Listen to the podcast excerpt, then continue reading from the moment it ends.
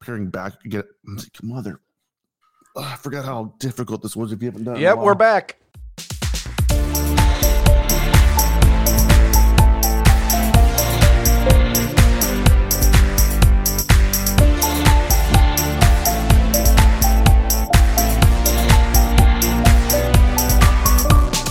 Hello, everybody, and welcome to episode 53 of the Glass Cannon Nation Fancast. It's been a minute. How are you, Jared? I'm tired, but I didn't realize how mm, nostalgic this would already feel. Being back in the spot doing this again, it feels really good. It does. I, I've missed this. I have missed it too. Uh, I didn't miss some of the um, behind the scenes stuff that we had to deal with, but this part I missed immensely. Yeah, we haven't exactly kept up on our chats like we thought we would. No, we haven't, but I think everything that we've both been dealing with in our personal lives kind of gives us a little pass. But I definitely want to see us jump back into the more one-on-one chats that we used to have back in the day. But I think, given now that you know we have nothing but time on our hands, at least for the next two weeks, shouldn't be an issue. yes, hopefully everybody is staying safe out there. We're not going to spend too much time talking about it because that's all anybody talks about anymore. yes, Is the world shutting down. But we want to give you a, an- a reason or an excuse to just step away, to take a deep breath. Because yesterday I didn't look at anything at all, and I felt amazing. We're here to help you break away from all that, take a break, relax, and join us on this journey of 250. so sit back, take a deep breath, relax. But I do have a couple of housekeeping things just before we jump into 250. First off, we're back today, but we are not currently back doing weekly shows. For this one, we're only covering GCP 250. We're not even talking about androids and aliens. On that note, though, I do want to say a special thank you to everyone who reached out to us and was like, So, you guys gonna come back and just do something for these? And I was like, Hmm, Did you actually have people reach out to you? No, you, you, handle that. People want to talk to you. I'm just terrible at social media. You know Oh. this. Yeah. Well, I actually know if anybody like emailed us or something like that. Uh, Amanda messaged us. She's like, "So you guys doing anything?" Or she messaged, Oh, yeah. I don't know. I hadn't listened to it when she reached out. Unfortunately, I missed the live stream of the show, and so I had to catch up because I was out of town. But it's amazing. Now, for some of the reasons that we're not coming back doing a weekly show, Cannon Fodder is back for the ten dollar and up Patreon subscribers. Yeah, part of me was like, why are we doing this again if they have the FOD now officially back in an official capacity? But I was like, it's just let's let's just have fun. Let's just do it. Let's just talk about it. Yeah. again because you and i were messaging each other back and forth just like holy shit holy shit holy shit so we had to do this now another reason that we're not doing these more often number one we're still trying to figure out what this show would be because as we stated fodder's back number two jared's a father which is a choice yes, it is. That's one I would gladly make again, but it takes up all your time. yeah well as much as i poke fun congratulations buddy Thank you, thank you. Yes, my lovely wife has been up since three o'clock this morning with him, and she's continuing to stay with him while we record this. So I'm foreverly grateful. Yeah, you. I don't know how you talked her into that, but She's just an amazing person and knows what I'm passionate about and lets me do what I want to do. So for that, thank you. She'll never listen to this, but you know, thanks, Dana. now, the last thing I did want to talk about is the total recaps. Mm. Mm, yeah, yeah. One thing I realized is I was very ambitious in the past about giving dates. So I have here in my notes don't promise a date, don't even speculate about a date that those will go out. But they are still being worked on. I just feel I, I feel like I owe everybody, yes, that's still coming. Now, I do want to say the Androids and Aliens one is almost done. And I was listening to what we've got so far, and I, I just cannot thank everyone who contributed enough for all the hard work that they put into that. So thank you to everybody for doing the write ups, doing some readings of other people's write ups, of your own write ups. I was listening back through just the first book section of that, and it gave me chills. So thank you, everybody, and those will be coming soon, TM. Also, with everybody doing their march to 300 re-listen, there's a few more episodes still that need to be signed up for for the Giant Slayer portion. If you want to jump in and give us a hand while you're doing it, you're already doing it. It's not a big deal. If you have any questions, you can reach out to either myself or Steven and we can give you the rundown. But yeah. But that's enough about us. Let's talk about what we're here to talk about. And that is the Glass Cannon Podcast, episode 250 Trunau as it ever was. So for these recaps, it's going to be a little bit different than our usual style because there's so much. And it, I was sitting here trying to condense a recap of just part one, and it end up being just as long as my notes were because there's just so many details that I personally feel are going to be important or or a payoff to something previous. So we're just going to kind of jump in and hit each kind of point, and then we'll go from there. Yeah, we talked about this a little bit beforehand, and similar to what we did before with A and A, there's nothing that we could do to recap it that would really do it justice. So really, there's just stuff that both Jared and I took notes on that we wanted to talk about, and that's what this is going to be.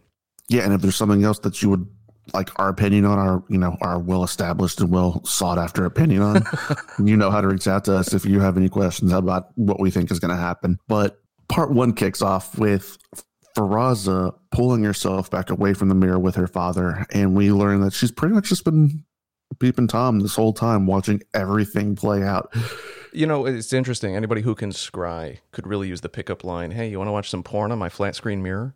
Mm, I like that. Except with her, it seems like it's like a OLED IMAX quality, you know, and especially if it's someone you have to be familiar with. Ooh. But we do find out that her father is part of a three part prophecy because he mentions three uh, or two others that have to be involved, and it has to be passed down to her. She must take over for him before he dies. And just as they're about to fade out, we see them look into the mirror and approach a familiar pyramid. I'm thinking this is the same pyramid from before, with like 50 episodes ago. I'm pretty sure this is probably the same pyramid where Pudir died. Yeah. Following that, we fade into the reconnection, so to speak, of both Sir Will, Adriel, and his mother. And we find out that his mother survived Highbury thanks to Brander, which was odd. Like- yeah. Okay. He he's really playing that, you know, that puppet master strings. Mm-hmm. Sir Will tells his mother that Brander has been involved in their lives for a long, long time, as he was Dr. Forsyth, who came to see all of them many, many years ago.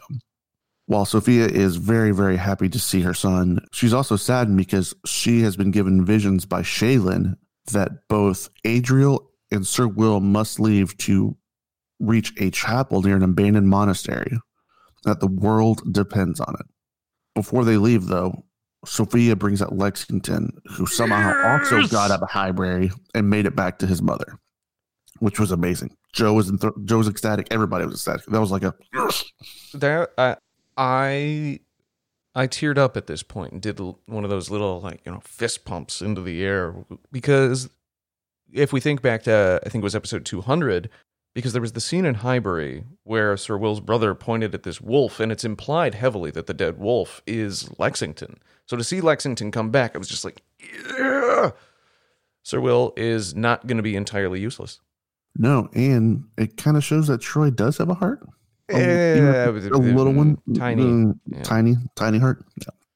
Then we fade back into the party, zapping into the middle of Trunau, which the way Troy described it, it was like in the middle of like the market almost. Mhm. What happens if you teleport and somebody's standing right where you're standing? Uh, I believe by the rules, if you teleport into a solid object, you take damage and then are shunted out of that space into the nearest open space. So probably, so you know when we're playing Divinity, if you teleport a character near another one, they like fall on top of them and they both Mhm. fall down and take damage. I, I would assume Okay. it's something similar to that. Well, as soon as they land, Nestor notices a few looks from both Metra and Dalgrith and hears Baron pull back the hammer on Della and arrest him for the murder of Umlo. Which was badass. It completely shocking because Well, I I figured they were gonna let this play out and go from there. And this, my friends, is the magic of tabletop role playing games because we're all expecting they're going back to Trunau, they're going to ask for some help from the council and Trunau, and then all of a sudden, Baron, gun to the back of Nestor's head, and is like, You're going down, you son of a bitch. You're coming with me. Completely surprised me. Yep. We then jump to the Ivory Hall and we see the revamped Council of Defenders of Halgra, Sagenstar, Crumpkin, Varvados, Morninghawk, Graf, Brenya Mm. at Tom Exposition, but no Silvermane or Silver Tusk, as everyone else is calling him now. And don't forget that at least two, maybe three of them are played by Catherine Zeta Jones. Yes. And they're all sitting next to each other, too, by the way. Yeah. Not confusing. It is then that Baron and Co. begin to debrief the council on everything that they have seen since the last time they were there. They explain that it's now, at this point, it's not just the giants they have to worry about, but Volsus now has dragons under his command. So shit's getting real. Like, if you didn't think so before, a giant amassing an army, he's got dragons and the ability to control them. Kind of a big deal. Yes. Definitely big, big deal. Big deal. And now, more importantly than ever, they must reach out to everybody who will listen in order to band together to take him down. It's of the utmost importance. And of course, Trunau is just full of politicians. Yep. Yeah. Diplomats. Diplomats, yes. and they're all under the, the wise guidance of Tom Exposition. With yeah, that that that is a choice, hmm But hey, he's an excellent photocopier. which is great. Yeah. And Trunau does not have any high powered ballistas that can take down a dragon with ease or rebound it to boats or anything of the sort. I love their slams against the Game of Thrones season eight. It makes me so happy to hear. But I digress. I still haven't seen any. Oh, mm. one through four. Just watch one through four. Yeah. Let's just stop. Uh, so, uh, uh, side note, I do have the entire box set of every season, and I still haven't made the time to watch it. You know, there's a thing called HBO Go, right? Just, just gonna throw that out there. anyway, Yeah, that's yeah. As a minor note, it is brought up that Nestor will have a trial, but it will take place publicly the next day. and that's a great idea, right? You know, give Nestor the opportunity to escape overnight, get away, just completely disappear, murder some people in town. No big deal. He's never done that in the past. Oh, oh wait. We then jump in to see Adriel and Will traveling to this chapel that his mother spoke of, and they discuss everything so far, as well as the possibility of what is to come. Adriel mentions that he has seen a castle in the clouds in his visions, but this castle has been built on bones, which Sky Citadel or something Brander's cooking up. Anything is possible in this situation. It, it could also just be a metaphor for the fact That's- that It could be. uh, you know castles, uh, kingdoms are built on the deaths of so many people. Yep. However, Adriel does believe that their path will lead them directly to that castle. So I guess we'll find out. We will. Just a matter of time as a when. They soon find the monastery and follow it along until they find the chapel they were sent to find. As they approach, the door to the chapel opens, and we are greeted with Shael, followed by, and cue his music, Galabras.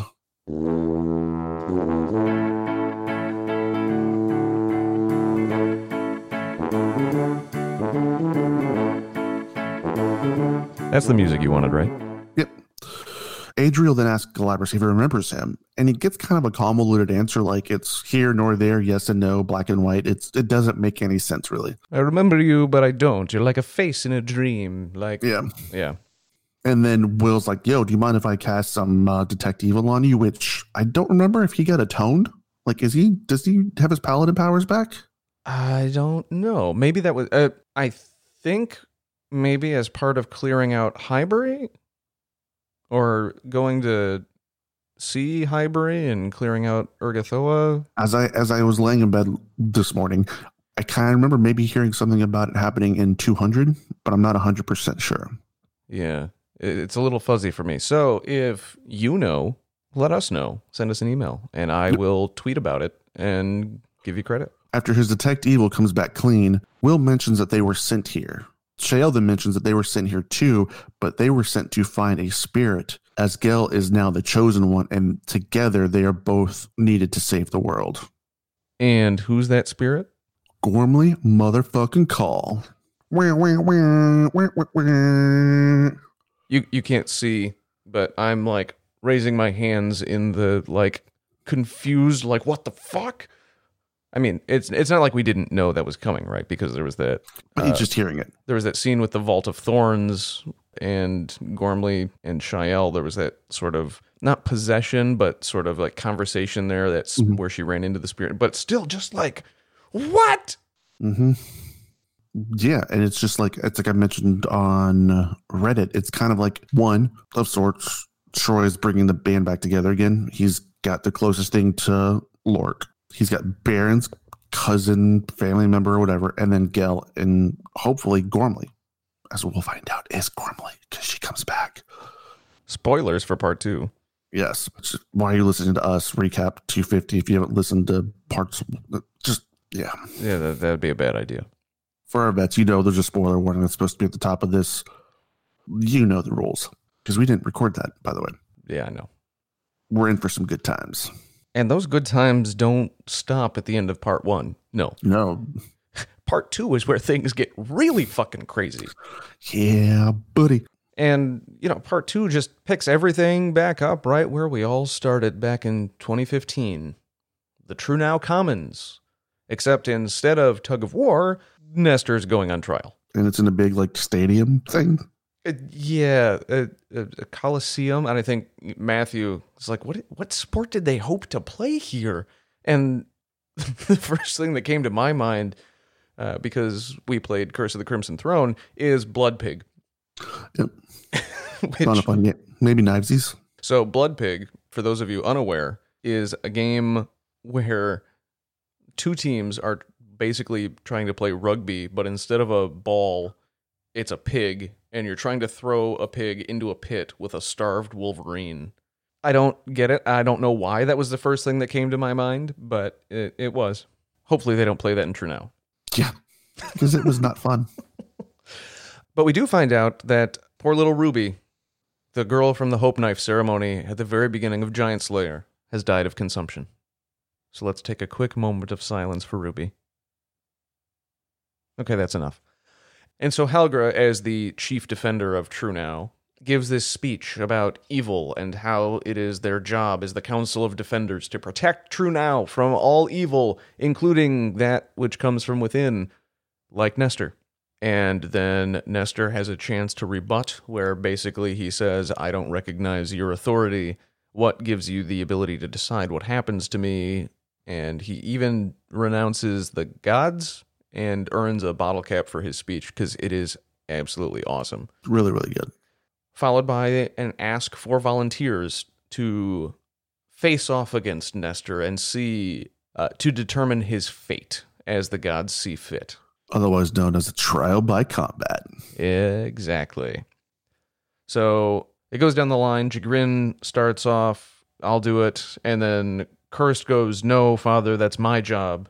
Roderick would have done this.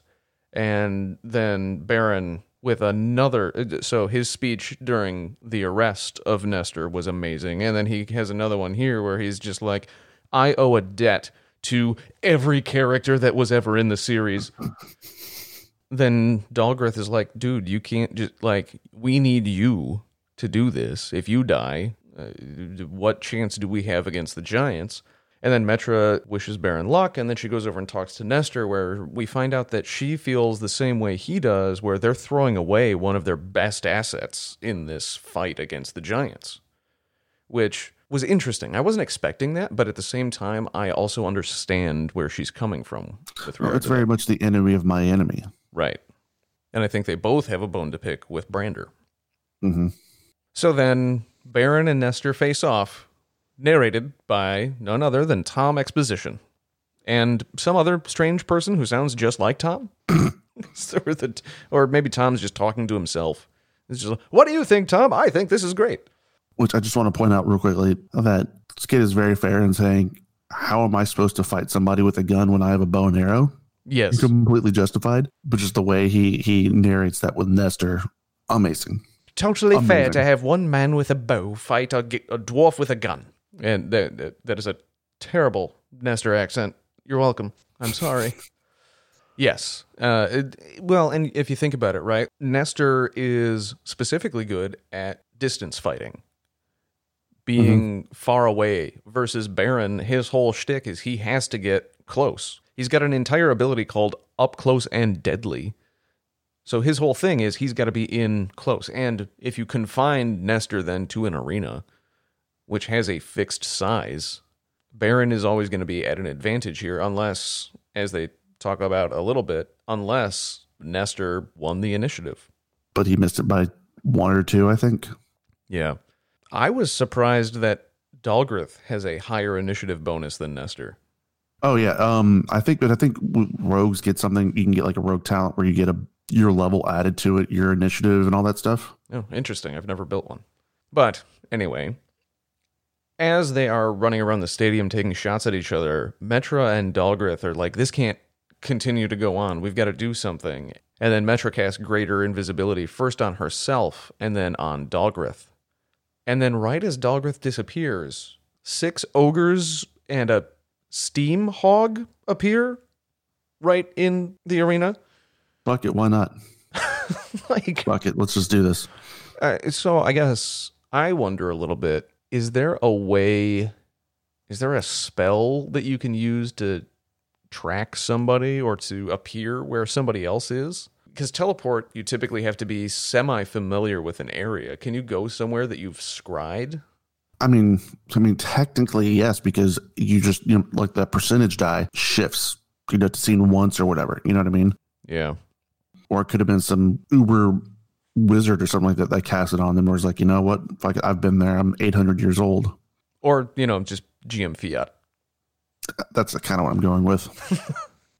And so then during the fight, because these ogres, these new creatures arrived, Jagrin, Cursed, and Halgra all joined the fight. And I just have one question. Where the fuck is Omast? That's a very good point. Omast was a badass during the Battle of Trunau. Maybe he's out doing OMAS things like drinking. He did fall off the horse. But I mean, ultimately, I don't think it would have mattered because, as you soon find out, he didn't bother leveling them up at all. So I think you just would have been, you know, he would have lasted two turns rather than one with everybody else. Well, and I, I also think the point made about this being like an MMO is kind of correct too, because you could spend your entire time in the first area just fighting pigs or boars or whatever the entry level enemies are, and you'll gain experience up to a point, and then it'll just not be worthwhile to stay there. And so if you stay there just fighting those enemies, you won't level anywhere near as quickly as if you leave. Mhm. To a to an extent, it makes sense, but yes, the fact that they didn't really level also serves as their demise mm-hmm. because Halgara and Cursed, unfortunately, don't make it out of this fight.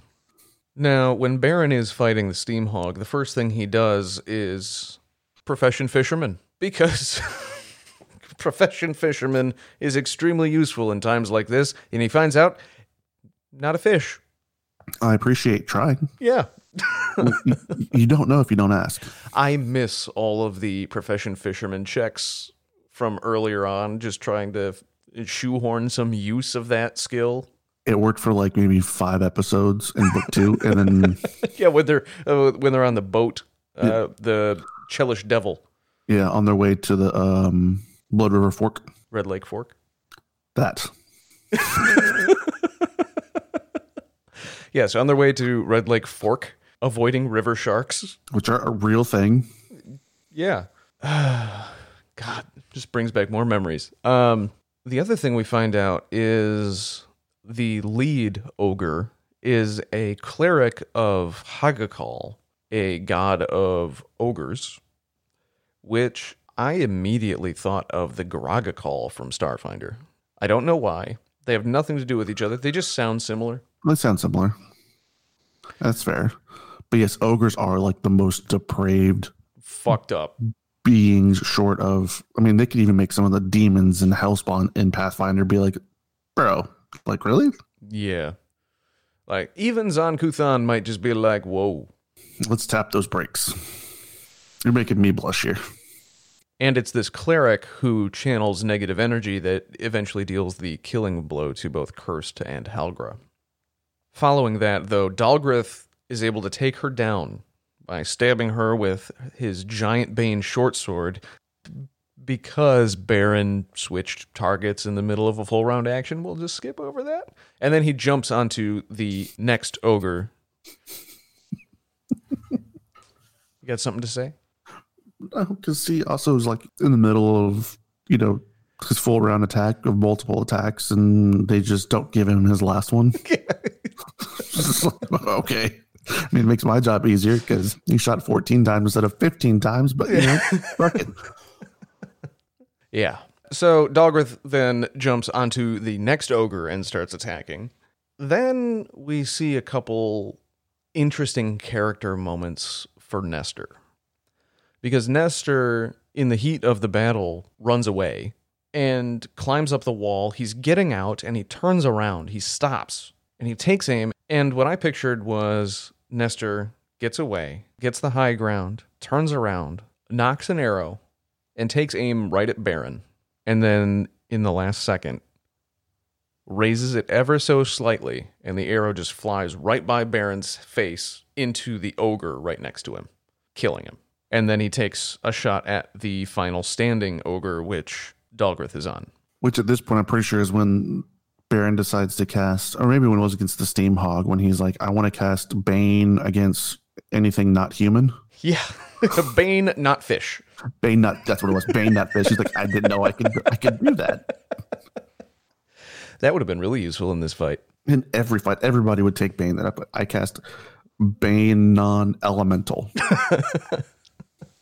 Uh, and then as Metra is flying to take out the ogre that's in her hungry pit, she stops and has a quick conversation with Nestor about he could get away, he could leave, but he chooses to stay because that's the only way that they won't continue to chase him. Just before Metra finishes the last ogre in the pit with a fireball, and we black out. Okay, so real quickly, what do you think Dalgrith and Metra's play was in this? Because it seemed like they had an idea of what they were going to do before all this happened. That's why they were going invisible. Do you think they were just kind of being like, hey, we're going to be the ace in the holes in case Nestor gets the one up on Baron? Or was Metra going to try to teleport Nestor away? I think Metra was going to try to either mass hold person and just stop the fight or maybe command them to stop fighting or something like that. I think she was going to do something to either them to make them stop fighting or teleport one of them out, dimension door one of them very far away. I think she was going to do something to just interrupt the fight and stop it from continuing until the ogres showed up. Can you imagine if she took him and like dropped him on the shadow plane? Nestor being him. Oh boy. Can you imagine how high a level he would be when he came back? Yeah, of all people, I could see him surviving in the shadow plane. right. He's like, oh, like, okay, another day in paradise. Dalgrith, I don't know what Dalgrith would do in that case. Maybe go out onto the field and, like he does when he's on the cleric, create that mirror image of himself. But this is before, like, they had this plan in place before they even appeared. Right. Like, they went invisible, and then and then the ogres jumped in. Like they had something in mind prior to to to the ogres showing up. Right, and what I'm thinking is Dalgrith was going to try to be a distraction on the field with his mirror image from his armor. Just go out there, and be like, "Oh, all of a sudden Dalgrith is out there," because while invisible. Yeah, that well, and that's what he does. He's invisible, but his mirror image isn't. That's true. So I'm thinking maybe go out there, do something like that, cause a distraction, maybe trip one of them up, uh, or try to trip both of them up, or something. I I honestly don't know, but I would be very curious. So, Joe, if you're listening, maybe give us a little behind the scenes. I don't know. Did you watch The Fodder? I did not. They may have mentioned that. They might have. Uh, man, I'm really bad at this job. I didn't even watch Fodder before we did this. I didn't watch it either. And they don't have any recaps. So, I mean, it's. Damn. If they mentioned this on Fodder, let us know. We both missed it. Because that'd be interesting for us to know. Mm-hmm. And I'll check and see if there is a recorded version of the FOD somewhere. Well, anyway, when we fade back in, it's inside the chapel again. Shael, Galabras, Adriel, They're all standing around, and Galabras and Adriel are using their combined powers to summon Planar Ally, I believe is the spell from Gel, and pulling Gormley out of Shael. And as soon as she appears, we have the line I told you, I always come back. That's the part that I was like, I'm not crying, you're crying. Yeah, no, there's uh, a lot of onions in here that I've been slicing. uh, At my cubicle by myself, yes, and uh, dust blown in my face. and pollen and glass and everything else that makes your eyes water, Yeah. not tears. And just like, ah! As the green light and half formed Gormley appear. I am kind of surprised she didn't go get Howie from Baron. But Can you imagine that? If he just she just like teleports into into um sure now, at, boom, takes him, Gormley boom, is just like, this is mine. and everyone's just like, What the fuck? What was that? But I think Troy is saving the surprise of everyone meeting up with Gormley until later. Oh yeah. Like finale. But now we've got Shael, Sir Will, and Lexington, and Adriel as a party. But Galabras and Gormley teleport to, I believe, Osirion to meet up with Silver Tusk. Mm-hmm. So now we've got Shael, Sir Will, Adriel. That's one group. Galabras, Gormley, Silver Tusk, another group. And then you've got Baron, Metra, Nestor, and Dogrith, which who I guess we'll find out tomorrow what that party actually consists of after this whole thing. Yeah, so it seems like go, once again going back to like that was like cannon fodder 86 where they discussed TPKs and at what point do you call it if you have a TPK. Troy is setting it up to where he's got contingencies upon contingencies should a TPK happen because at high level play it's super easy to get a TPK if you're not careful. Now he's got people with personal connections to the original four, so to speak, in multiple parties who have been involved in the story. So that way, if there should be a TPK, there's somebody else out there who has a justified reason to be involved in bringing down Volstis and Brainer for that matter. And these are all characters that we've seen development, that we've seen played by the party. These are all built characters that have a, like you said, reason to continue this on. Mhm.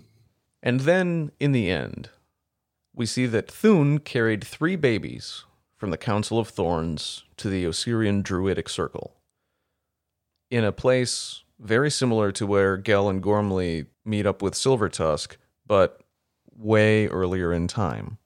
These babies are the one who walks through time, Farzadir, Faraz's father, the one who watches over time, Pudir, who died, and the one who masters time, Brandir.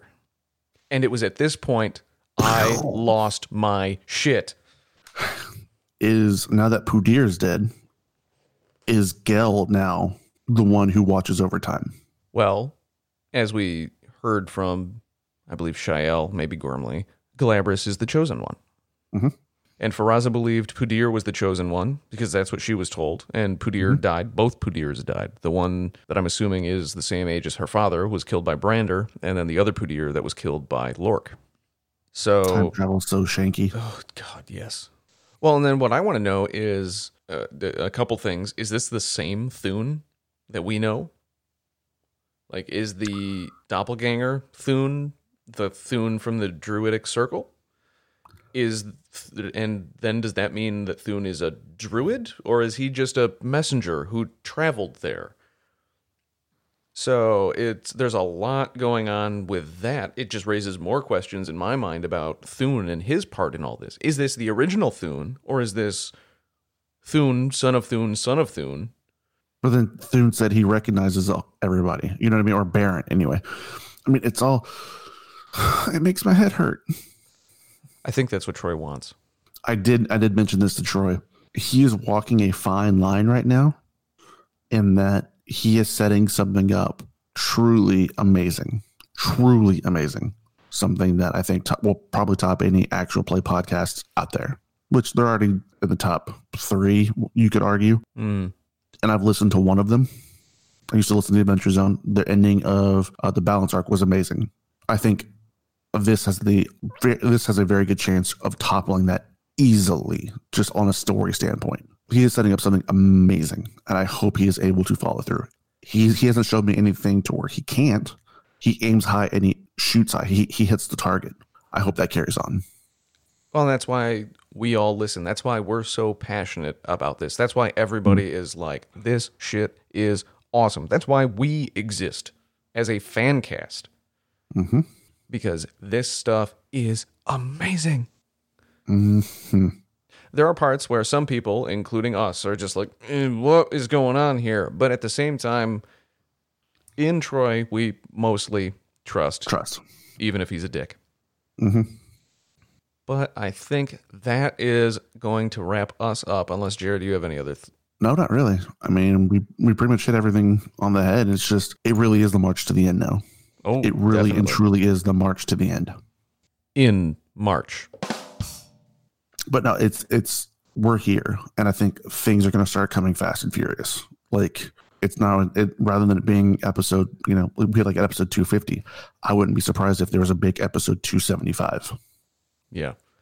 Because he's having he's having to tie up so much shit now. He's gotta he's gotta start throwing it out there. Yeah, and I think it's also going to be really interesting to see how the main story wraps up or how quickly we start moving toward that because we're at the point now where they basically just have to go after Volstis. And that's why they're in Trunau.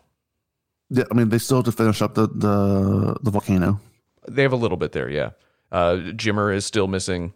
Jimmer's still missing. Thune is still missing. Um, well, Thune might be in Trunau.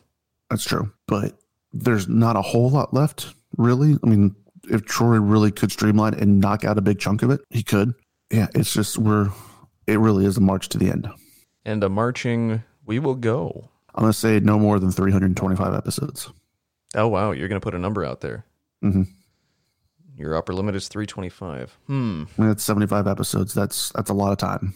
I think so. Part of me wants to say I think Troy is going to want to end on a nice round even number. But I think I'm going to pull a Matthew here and go, you know what? 351? 311. oh. You're cutting you're undercutting me. I'm undercutting you.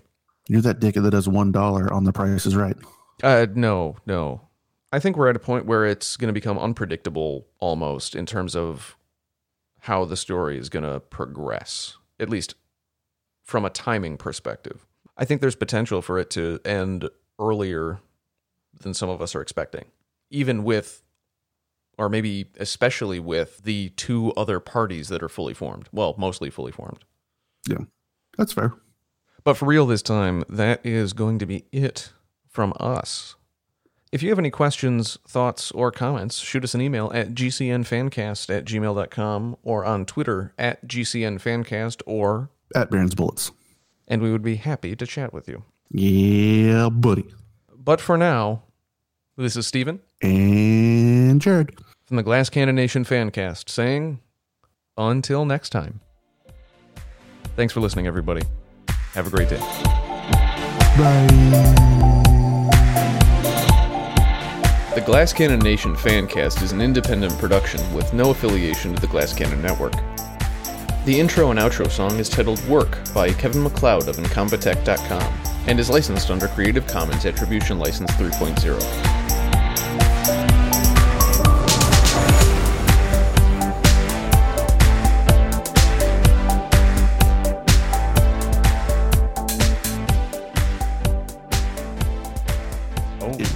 truly is the march to the end. In March. Yes. I think a lot of things are going to start. In March. No, I really think you need to keep all of that where you're looking for the right button. no. No, I, I'll put that in the outtakes. Okay.